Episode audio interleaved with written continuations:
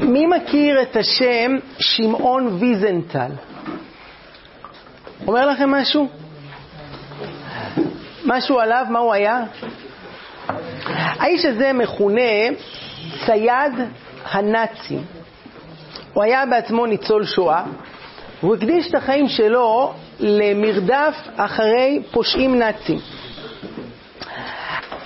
אני רוצה לספר סיפור אחד עליו, שקרה זמן קצר אחרי המלחמה.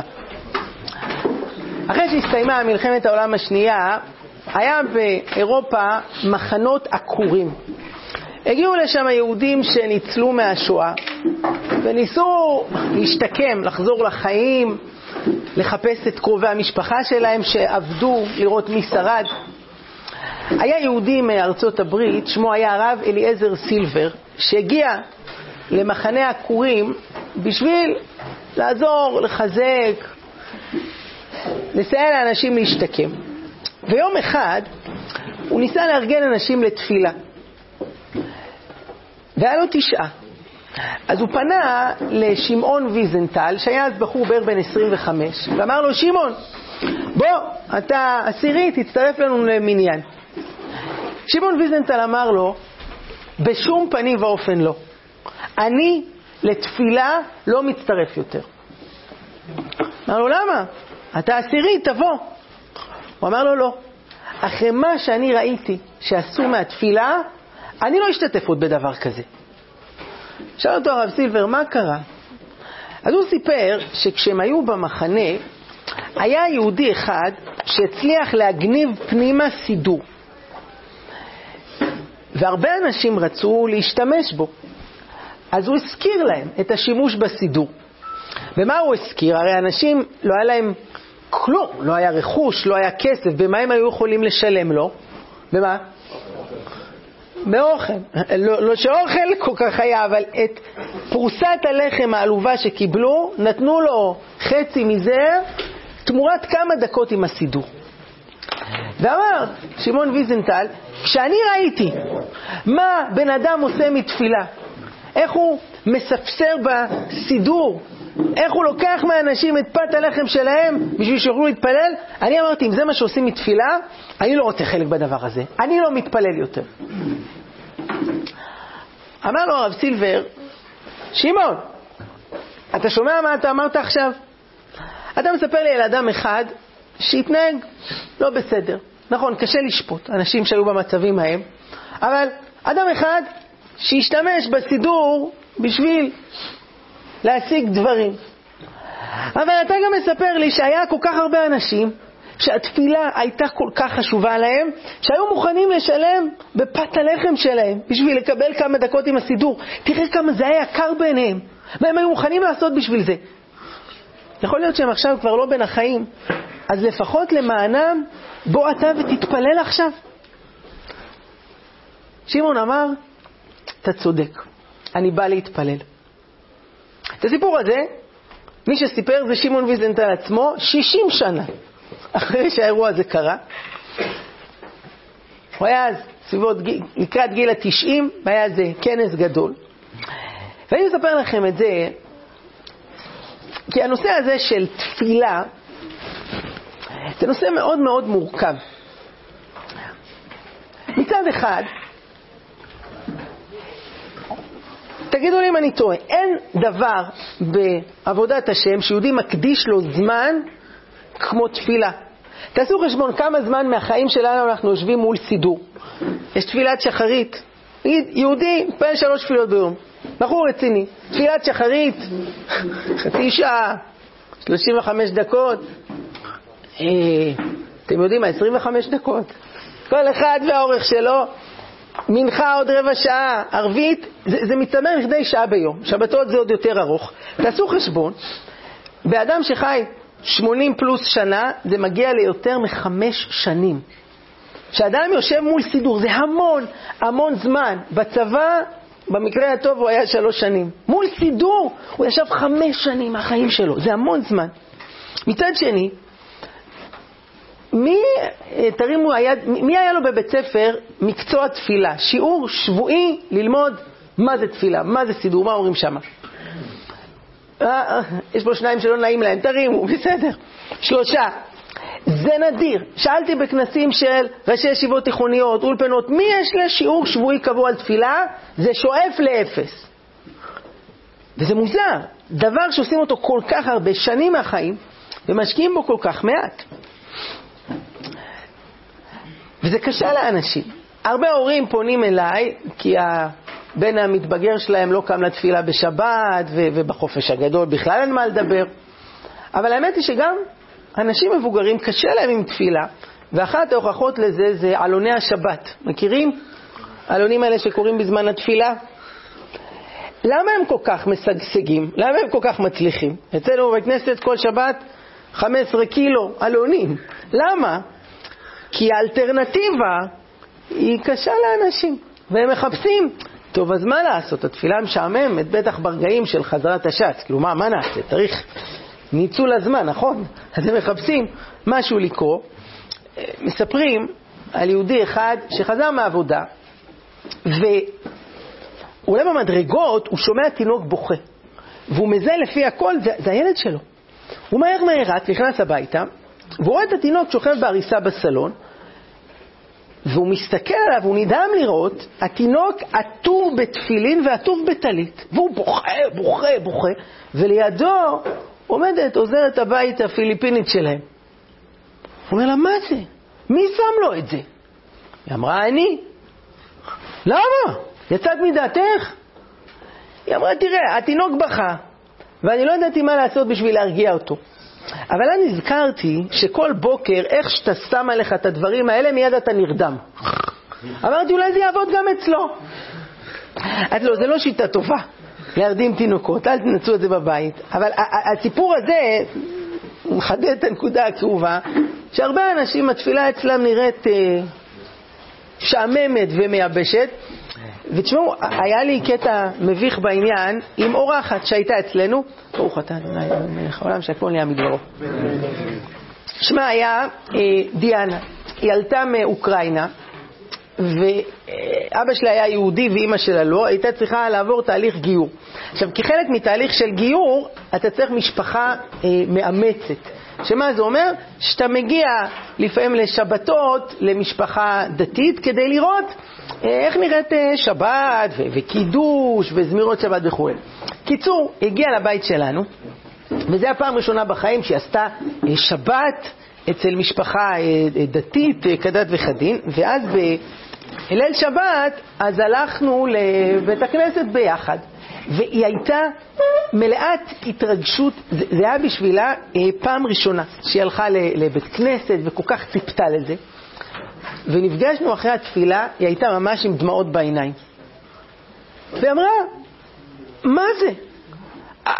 היה כל כך הרבה אנשים שכל הזמן דיברו, דיברו, דיברו, דיברו, דיברו, דיברו אחד עם השני. אפילו בזמן הדרשה של הרב הם דיברו.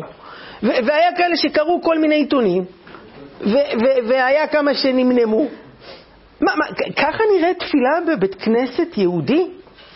אני הייתי בכנסייה, ככה. היא אמרה לעצמה, הייתי פעם בביקור בכנסייה, שם יש תפילה, זה, זה מכובד. אני לא הייתי במסגד, אבל בטח גם שם. מה, ככה נראית תפילה בבית כנסת יהודי?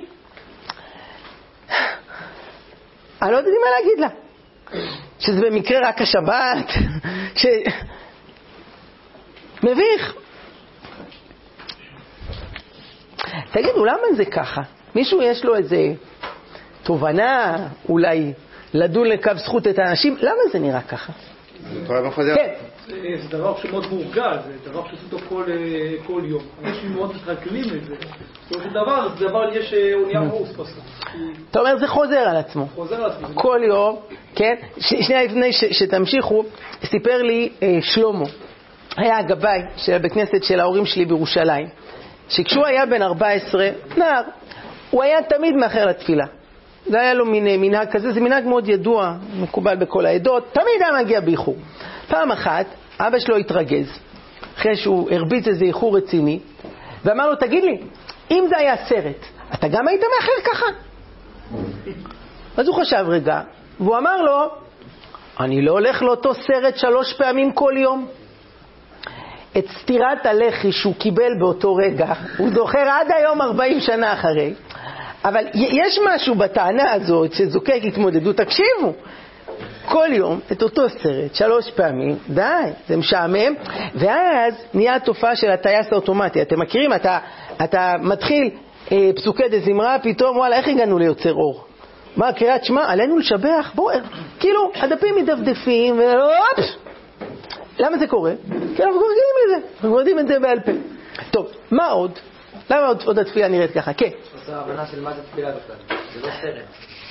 כן, לא מבינים באמת מה זה תפילה. מה עוד? נסיעה לכם פעם בשבוע. מה זה? נסיעה לכם פעם בשבוע. כן, אז כשזה פעם ב זה יותר מיוחד, וכשזה יומיומי, אין לי שום ברור שהם יעשו את זה כזה עניין וכזה מעמד. כן. גם, גם התפילה, לא משתנה, זה לא עכשיו, זה אפילו לא כמו לימוד תורה, לימוד תורה כאילו כן יש סוגיות שמשתנות וזה. כן. כמו תפילה כאילו אתה, כל, יום אתה, כל יום אתה תפילה. כן. כן, מילים לפעמים לא מובנות, נכון. לא מובנות מה, אבל זה בעברית, לא? נכון, טוב, זו דוגמה יפה. הרבה ילדים בטוחים, מה זה ולמלשינים? השטינקרים. נכון. אבל זה לא רק זה, תראו, התפילה זה בעברית, ואנחנו דוברי עברית, אבל אני אגיד משפט, תגידו אם אתם יודעים מאיפה זה לקוח. היחוברך כיסא אבות יוצר עמל עלי חוק. מי מכיר, מי נתקל אי פעם במשפט הזה בחייו? נכון, שיר של יום, איזה יום? רביעי, נכון. אוקיי, מי מוכן להסביר לי מה פירוש המילים? היחוברך כיסא אבות יוצר עמל עלי חוק? אני אתן לכם רמז, זה בעברית. יש פה דוברי עברית בקהל? מישהו פה היה פעם ביום רביעי? אני יודע, עבר שבוע מאז, כבר שכחנו, וזה... תשמעו, זה בעברית, אבל אנחנו לא מבינים מה אנחנו אומרים. אז למה אנחנו אומרים את זה? כי אנחנו דתיים, אז אנחנו מדקלמים את מה שכתוב בסידור. וזו דוגמה, כפיו מדוד תעבורנה. נתקלתם במשפט הזה? גם יום רביעי. לא, לא, זה שיר של יום חמישי. אבל זה לא שנטפלתי לשיר של יום. התפילה בעברית, ועדיין, יש הרבה דברים שאנחנו אה, אומרים, ואומרים ואומרים. אבל אני אגיד לכם, יותר מזה, קשה לנו עם התפילה, אני אוסיף פה עוד שתי סיבות. אחד, אנחנו חיים בעולם ויזואלי. עולם של רשתות חברתיות, של אינסטגרם, של טיק טוק, נטפליקס, הכל ויזואלי, חושני, רואים בעיניים. מה זה תפילה?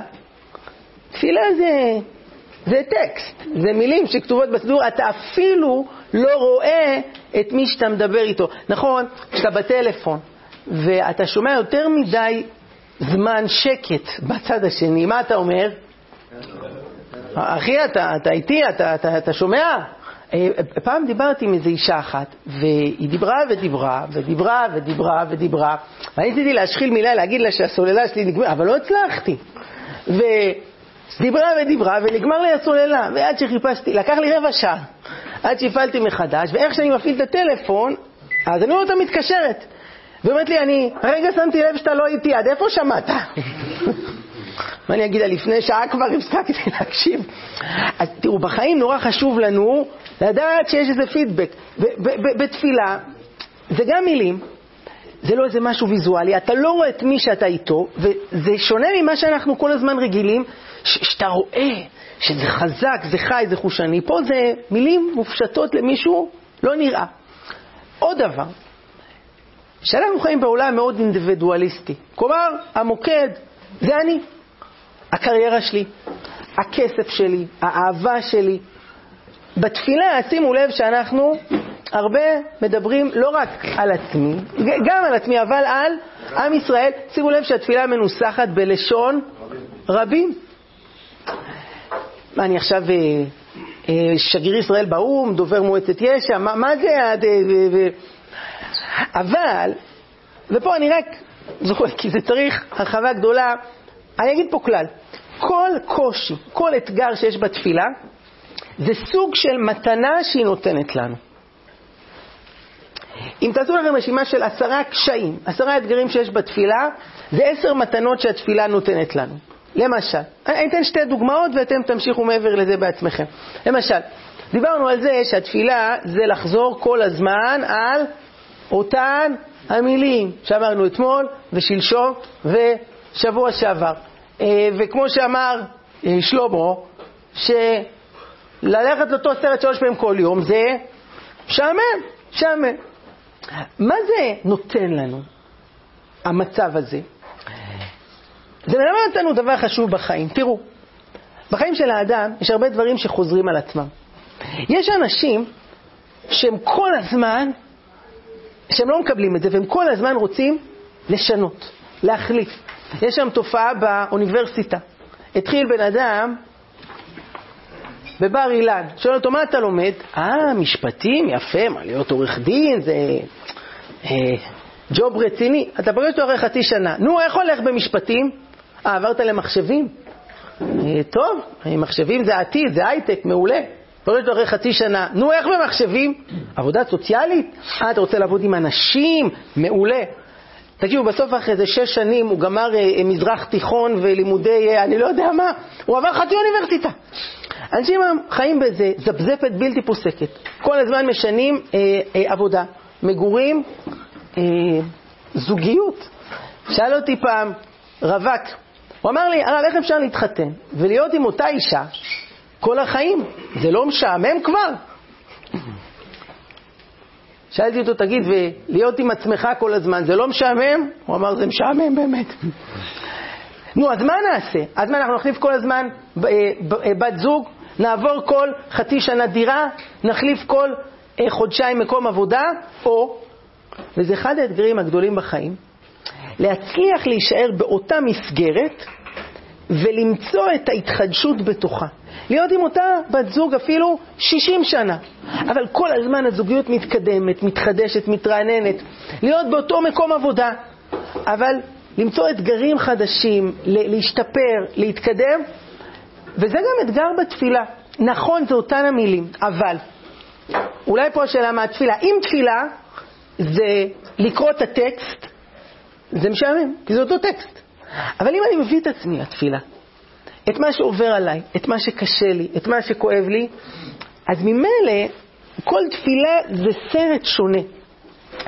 אז תשמעו, אני, אני ריאלי, זה לא שתמיד זה יהיה ככה. ויש תפילות שאנחנו אומרים רק את המילים, וזה גם שווה. לא לזלזל בזה.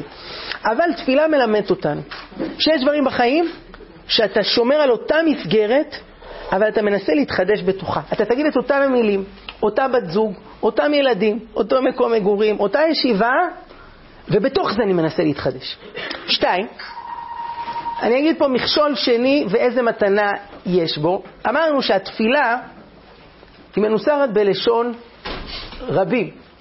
ואולי אתם יודעים שהתפילה מנוסחת, אמר לי פעם מישהו, אה, בחור, חוזר בתשובה, הוא אמר, אני מאוד אוהב להתפלל לאלוקים, אבל אני לא מבין את הקטע של סידור, זה הורס את הכל. הרי כל העניין שאדם, הוא, הוא מבקש מכל הלב, זה, זה אותנטי שהוא פונה לקדוש ברוך הוא. מה הקטע? שאני אגיד עכשיו מילים שמישהו אחר חיבר בשבילי. מה אתם אומרים? מה התשובה? זה בעצם השיעור. כל מיני סודות שיש. נו, לא הבנתי. אז זה טוב, זה מה שהוא רוצה, אז הוא יגיד מה שהוא רוצה. שהוא לא רוצה. זה מה שהוא רוצה. זה לא המילים האלה שבשידור. אה, המילים זה מכוון למה שהוא באמת רוצה. הוא לאו דווקא העניין. מה? לאו דווקא הוא העניין. קודם כל הייתי אומר לו, תקשיב, אתה יכול, מתי שבא לך, להתפלל גם במילים שלך. אבל לא כדאי לבנות רק על זה. תארו לעצמכם שהיו מבטלים את הסידור, וכל אחד היה מתפלל במילים שלו, בשפה שלו, מתי שבא לו. יש מצב שמה היה קורה? זה לא היה קורה הרבה. למה? כל אחד היה יכול לתת לכם שיעור שעה שלמה, כמה חשוב להתפלל, כמה זה משמעותי. תכלס, מה קורה? הוא לא היה מתפלל. למה? כי הוא ממהר, כי יש מבחן, כי לגמור את התואר, כי יש פקקים, כי יש עומס בעבודה, כי אשתו בהיריון, כי הילדים שגים אותו, כי חם, כי קר, כי אין לו זמן, כי הוא לחוץ, וזה לא היה קורה. זה שקיבלנו מסגרת שלוש פעמים ביום, זה שיש את הסידור, שזה ספר מופלא, שעוזר לאדם לצאת קצת מעצמו. תראו, אם אני הייתי מחבר את המילים של התפילה לעצמי, וכל אחד לעצמו, על מה בן אדם היה מבקש? על עצמו. מה הייתי מבקש? שאראלה תתקשר אליי, אה, שהנבחרת האהודה עליי תזכה במונדיאל, שכל אחד שיכניס אותי להדרכה, בד... אני, ואז מה שהיה קורה, זה שאם כשניגשתי לתפילה הייתי אגואיסט, כשהייתי מסיים את התפילה, מה הייתי? אגואיסט בריבוע. אבל בזכות זה שהתפילה עוסקת בלשון רבים ונוגעת בצורכי עם ישראל, אני, אני בריא. למה אמרתם רפאנו השם ונרפא? למה? כי יש חולים בעם ישראל. תראו כמה חולי סרטן, בתי חולים, יש הרבה עבודה. זה עוזר לי לצאת מעצמי, זה הופך אותי לבן אדם אחר, לבן אדם שחושב על האחרים, שמסתכל על, על העולם. תפילה משנה את האדם, זה מתנה אדירה, והקושי הזה הוא המקפצה, הוא המתנה שיש. זה השתי דוגמאות. איך דווקא הקושי שיש פה זה מתנה. תראו, אני רוצה לשתף אתכם בשיחה שהייתה לי לא מזמן. זה היה בעיר אלעד. יש כאן מישהו מאלעד? הייתה, היה להם שם אירוע אה, קשה. יש באלעד אה, אולפנה, והייתה מורה בכיתה אה, ט' שהייתה חולה בסרטן. והתלמידות התפללו ועשו הפרשות חלב, וממש קיבלו עצמם קבלות טובות, ועשו אה, כנס גדול, שהגיעו כל הבנות, ועשו שם תפילות ופרקי תהילים, והיה ממש הרגשה טובה, התרוממות רוח ולהוסיף זכויות למענה. ואז, איך שמסתיים הערב, הטלפון של המנהלת מצלצל, והיא מקבלת הודעה, שמה? שהמורה נפטרה. והבנות אז התפרקו לרסיסים. איך? איך? הרגע עשינו ערב והתפללנו וביקשנו והתחננו, ופתאום כזאת סטירת לחי מצלצלת לך, המורה נפטרה. הזמינו אותי לבוא בשבעה לאולפנה והתכנסו שם כל הבנות והמורות לדבר איתם. מה אתם אומרים? מה, מה אפשר להגיד להם?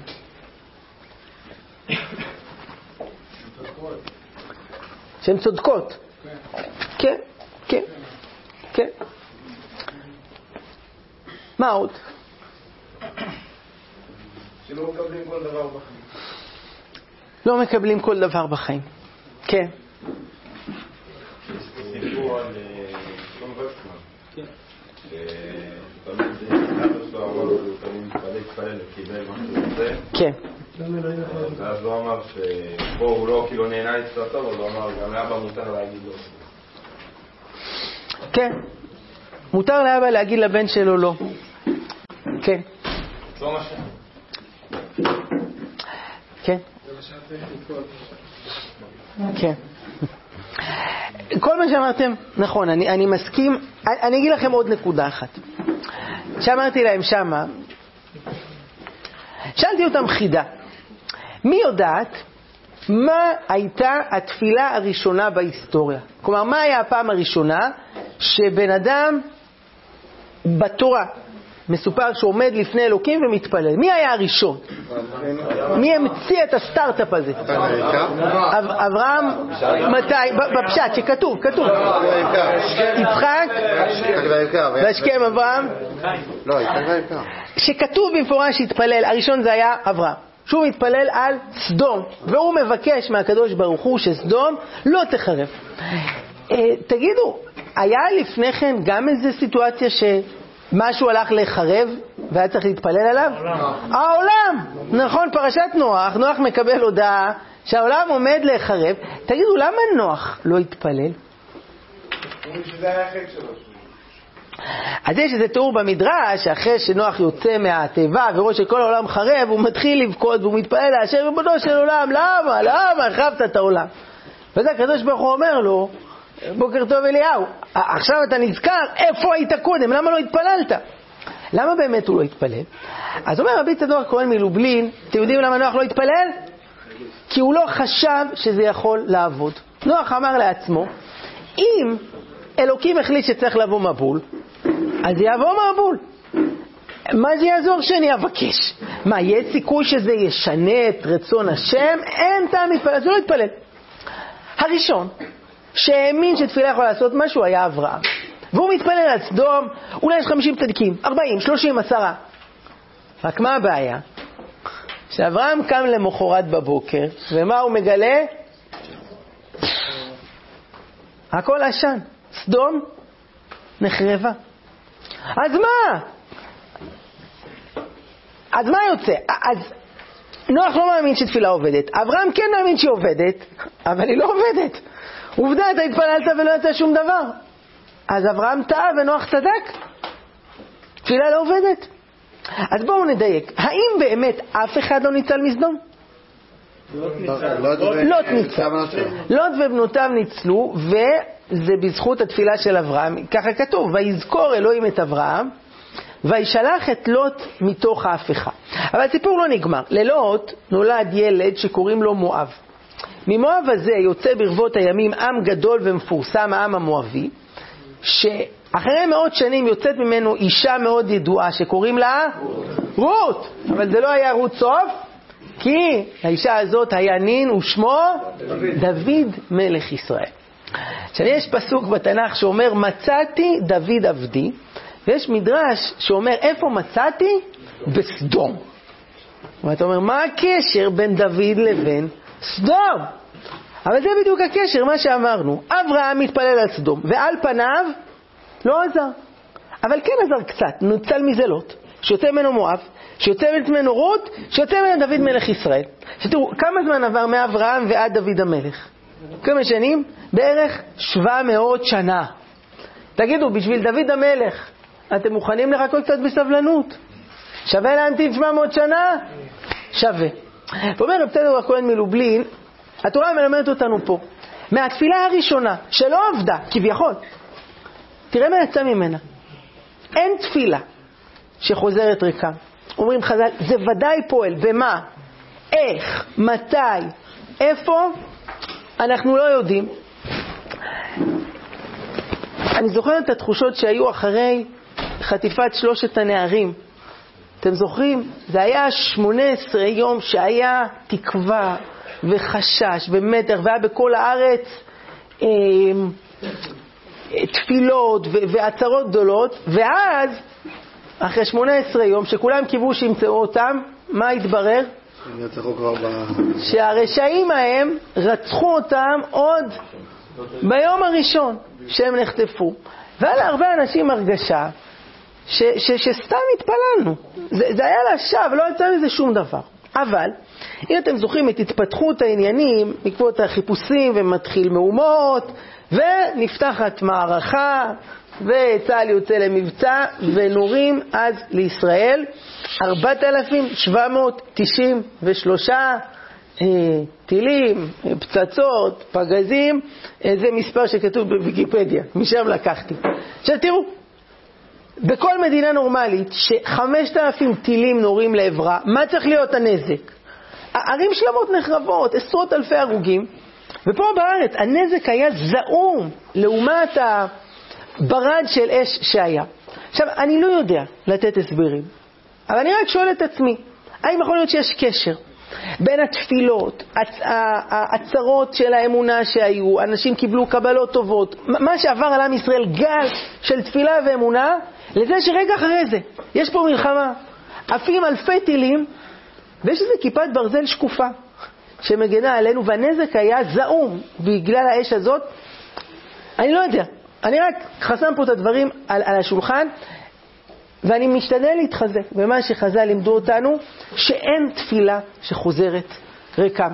אמרתי לאותן בנות, תראו, המורה שלכם, כשהיא עלתה לשמיים, אתם שאלתם, באותו ערב שהתפללנו עליה והיא נפטרה, תשמעו, היא עלתה לשמיים עם גדודים של מלאכים שמלווים אותה, עם כל התפילות שלכם, מכל פרקי התהילים. מי יודע איזה גל של ברכה זה הביא לעולם, כמה צרות זה חסך, כמה אסונות, בזכות התפילות האלה שפעלו. איך, במה, מתי, לא יודעים. אבל זה לא סתם.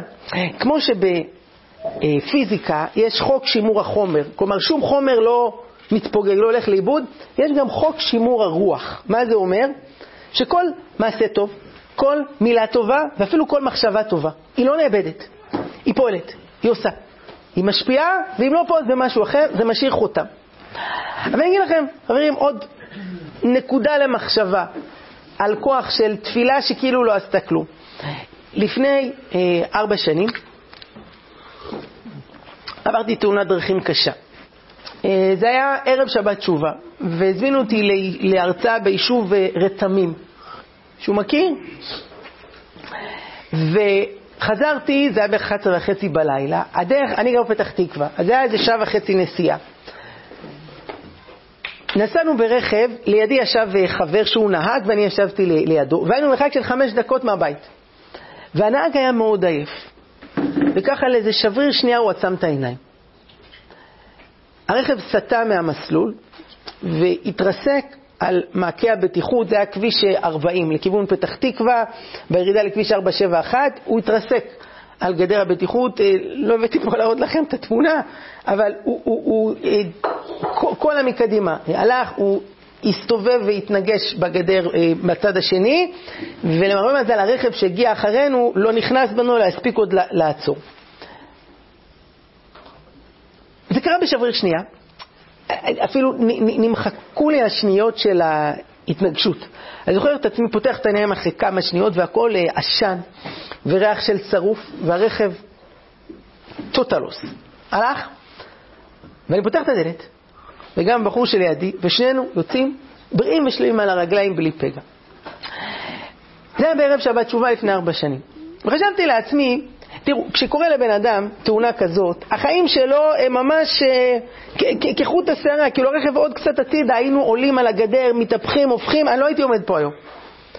בזמן שקורה דבר כזה, שהחיים שלך תלויים מנגד, אין לך זמן להתפלל. למה? כי זה קורה בשבריר שנייה. לא היה זמן להתפלל. מי יודע? עם כל מיני תפילות, שהתפללתי בסתם ימים, ואמרתי לעצמי, סתם, לא עזר, לא הועיל, סתם התפללתי. התפילות האלה נצברו בשמיים.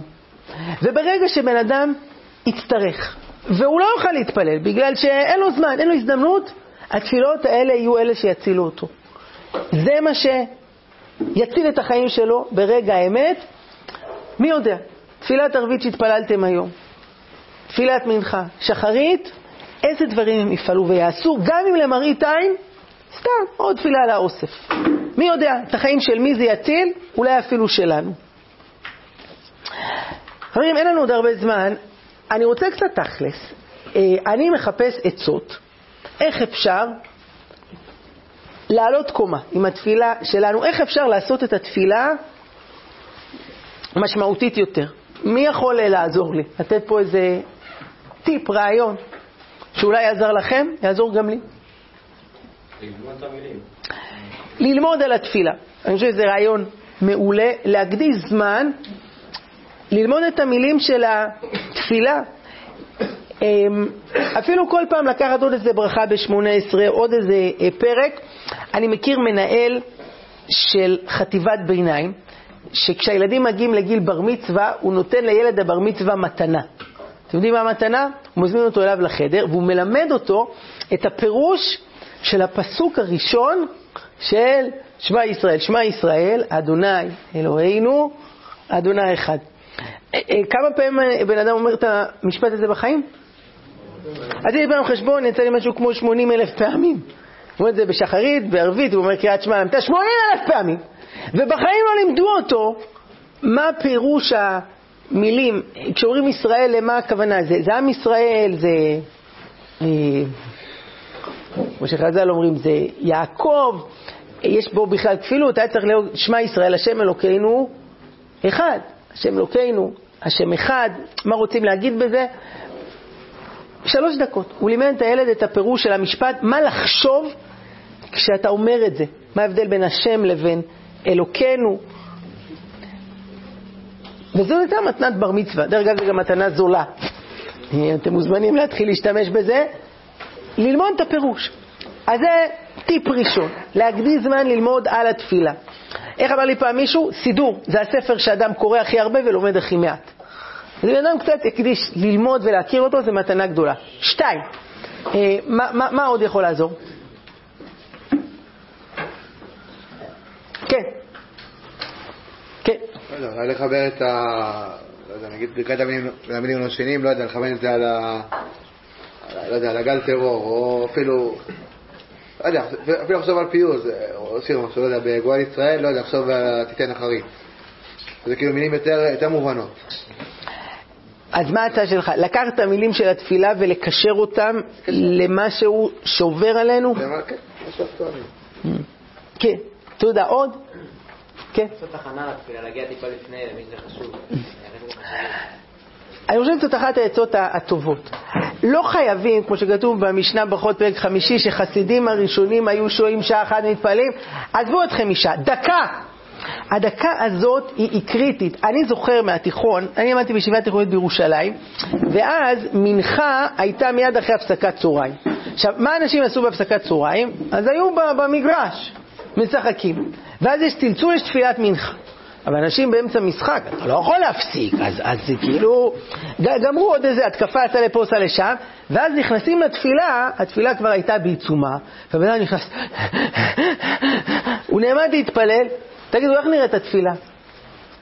כמו הפרצוף שלו, גרוע.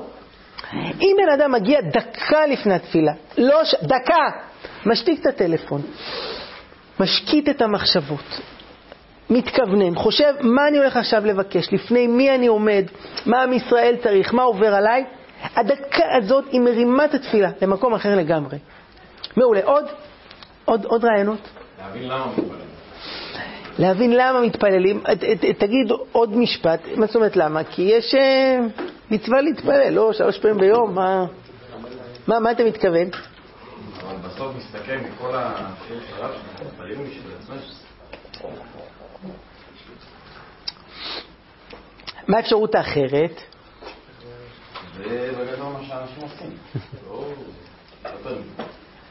כן.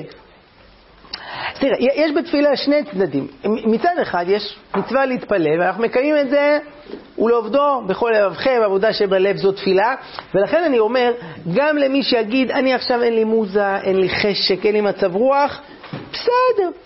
לא כל דבר בחיים יש חשק, אבל יש מצווה להתפלל, אז מתפללים. יחד עם זאת, ודאי שתפילה כשהיא נעשית כמו שצריך, היא, היא עושה משהו לבן אדם. זה לא שהקדוש ברוך הוא צריך את התפילות שלנו, אבל אנחנו נצא מהם אחרים. אני זוכר שאחד הדברים שעשו לי סוויץ' במחשבה, להבין בכלל מה זה תפילה, זה היה הדברים של הרב קוק בהקדמה לסידור, אה, עולת ראייה, שהוא אומר שם כזה משפט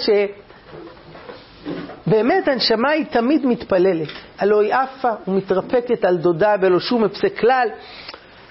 ובזמן התפילה המעשית, הרי התפילה הנשמתית, התדירית, יוצאת לפועל. בעברית פשוטה, תשאלו אנשים מאחור, מה זה תפילה? יגידו, תפילה זה שאדם לוקח את הסידור והוא uh, קורא את הטקסט שכתוב בו. הקוק אומר לו, מה, מה זה תפילה? או אישה אחרת, מתי אדם מתפלל? אז אם יגידו שלוש פעמים ביום, או כשקראת לו איזה צרה, אבל הוא אומר לו, מתי אדם מתפלל? התשובה היא, כל הזמן. מה, גם כשהוא ישן? כן. גם כשהוא בשירותים? כן. מה, מה, מה הכוונה? אומר הקוק, הנשמה היא תמיד מתפללת. כל הזמן הנשמה, מה הכוונה מתפלל? זה לא שהיא מדקלמת את השורש בביתך. הכוונה שהנשמה שלנו, חלק אלוקא ממעל, כל הזמן מה? הורגת, שוקקת, ממוגנטת, נמשכת אל הקדוש ברוך הוא. כל הזמן זה בוער בתוכנו, ולא רק בתוכנו, גם אצל החתולים, ועצי אקליפטוס, וגם אצל האבנים. כל דבר בעולם, יש בו את הניצוץ הזה שנמשך, שעורג, שמשתוקק. היתרון של האדם, שהוא גם יכול מה לעשות? לבטא את זה במילים, להיות מין שליח ציבור בשביל החתולים, והקרנפים, והאבנים, והפרחים, ולבטא את זה. מה שקורה בזמן התפילה, שאנחנו קוראים מנחה או ערבית או שחרית, שכאילו אנחנו הסרנו את הסכר, ואז הנהר הזה, שכל הזמן שוצף בפנים, שוצף, עף החוצה, זאת התפילה. שהנשמה שכל הזמן בוערת יכולה סוף סוף להתפרץ החוצה. אם מבינים ככה את התפילה, ניגשים אליה אחרת, זה לא איזה עונש, זה לא עול, זה לא כי חייבים, זה כי כל הזמן הנשמה רוצה, בוא ניתן לה את ההזדמנות. ואני אגיד פה עוד נקודה אחרונה, ואולי בזה אנחנו אה, נחתום לערב הזה, אה, סיפור שילך איתכם, כן. הייתי מציע הצעה ל- להנעים את התפילה.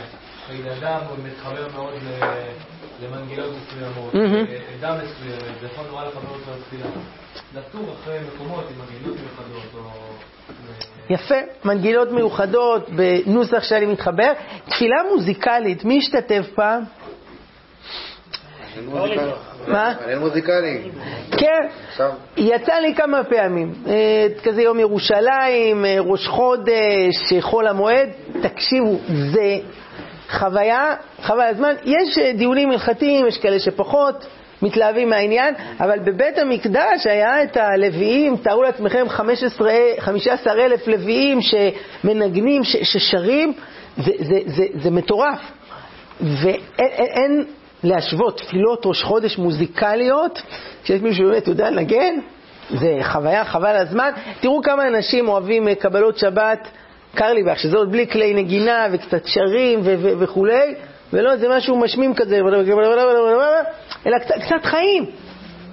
אני רוצה לספר לכם עוד סיפור אחד, ובזה אני אחתום, או אם מישהו ירצה לשאול משהו. אה, סיפור אמיתי. זה קרה בקונטיקט בארצות הברית. היה שם בית ספר לבנות, כיתה ג', נכנסה המורה לכיתה, שמה היה גברת קרון, זה היה בתחילת חודש אלול, והיא אמרה לבנות, אני רוצה להראות לכם משהו, קומו בבקשה ותתקרבו אליי. הבנות קמו והתקרבו לשולחן של המורה, ואז היא שולפת את הטלפון שלה, והיא מחייגת את המספר של הבית הלבן. אתם יודעים איזה הבית הלבן? The President. חיכה את המספר. יש שם אה, לשכה, מזכירות, והיא שמה על רמקול שכולם ישמעו את השיחה. עונה לה שם המזכירה ואומרת לה, Hello, you have reached the White House, how can I help you? אז היא אומרת לה, שלום, אנחנו פה מבית ספר בקונטיקט, כיתה ג', we want to speak please with the president. אנחנו רוצות לדבר בבקשה עם הנשיא. היא אמרה לה, what? with the president, just for a few seconds, רק כמה דקות. תדבר." אמרה לו, היא אמרה לה, אי אפשר לדבר ככה עם הנשיא. אבל למה לא? קצר, כמה דקות, משהו רצינו לשאול אותו. אבל אי אפשר ככה לדבר עם הנשיא, it's very busy. אמרה, מה, אני לא מבינה. יש פה 30 בנות אזרחיות ארצות הברית. הנשיא הוא הנשיא של אזרחי ארצות הברית. מה, לא יכולים לדבר איתו? אמרה, לא, אי אפשר, עסוק. אבל אתם יודעות מה, אתם מאוד רוצות לדבר איתו? תכתבו מכתב, תשלחו לבית הלבן, אולי הוא יקרא. אז המורה אומרת, מה, מה אם, אם נשלח אה, מכתב אז הוא יקרא? אמרה, תראי, אני לא יכולה להבטיח לך, הנשיא מקבל כל יום עשרת אלפים מיילים, פקסים, מכתבים, הודעות.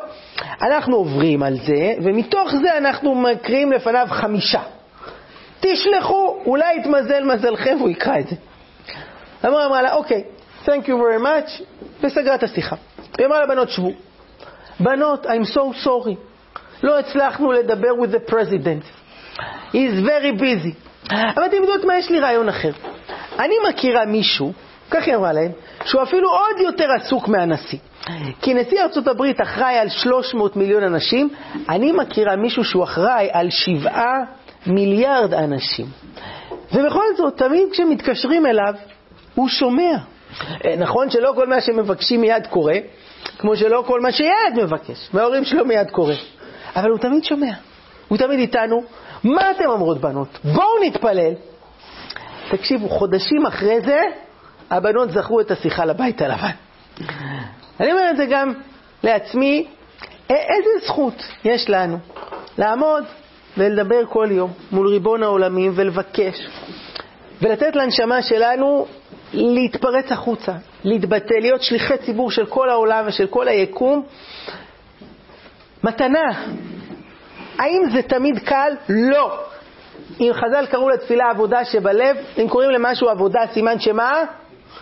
צריך לעבוד. אתם מוכנים לעבוד? תקשיבו, אם משהו קשה, סימן שיש פה משהו שווה. הדברים הקלים בחיים, בדרך כלל הם שווים פחות. הדברים השווים דורשים מאמץ. ותפילה זה מהדברים היקרים, ויש פה עבודה גדולה. חמש שנים מהחיים, אנחנו הולכים להתפלל, נראה לי כבר עברתם מתוך זה איזה שנה. יש לכם עוד ארבע. האם זה יהיה לדקלי מילים, להעביר את הזמן, או שזה יהיה סוג של עליית מדרגה, מקפצה לאישיות. תפילה שמרימה אותנו, זה עדיין מהידיים שלנו. שיהיה בהצלחה. תודה רבה על ההקשבה, תקשיבו, אתם אה, מרשימים בשעה 11 ו-8 דקות בלילה, ו...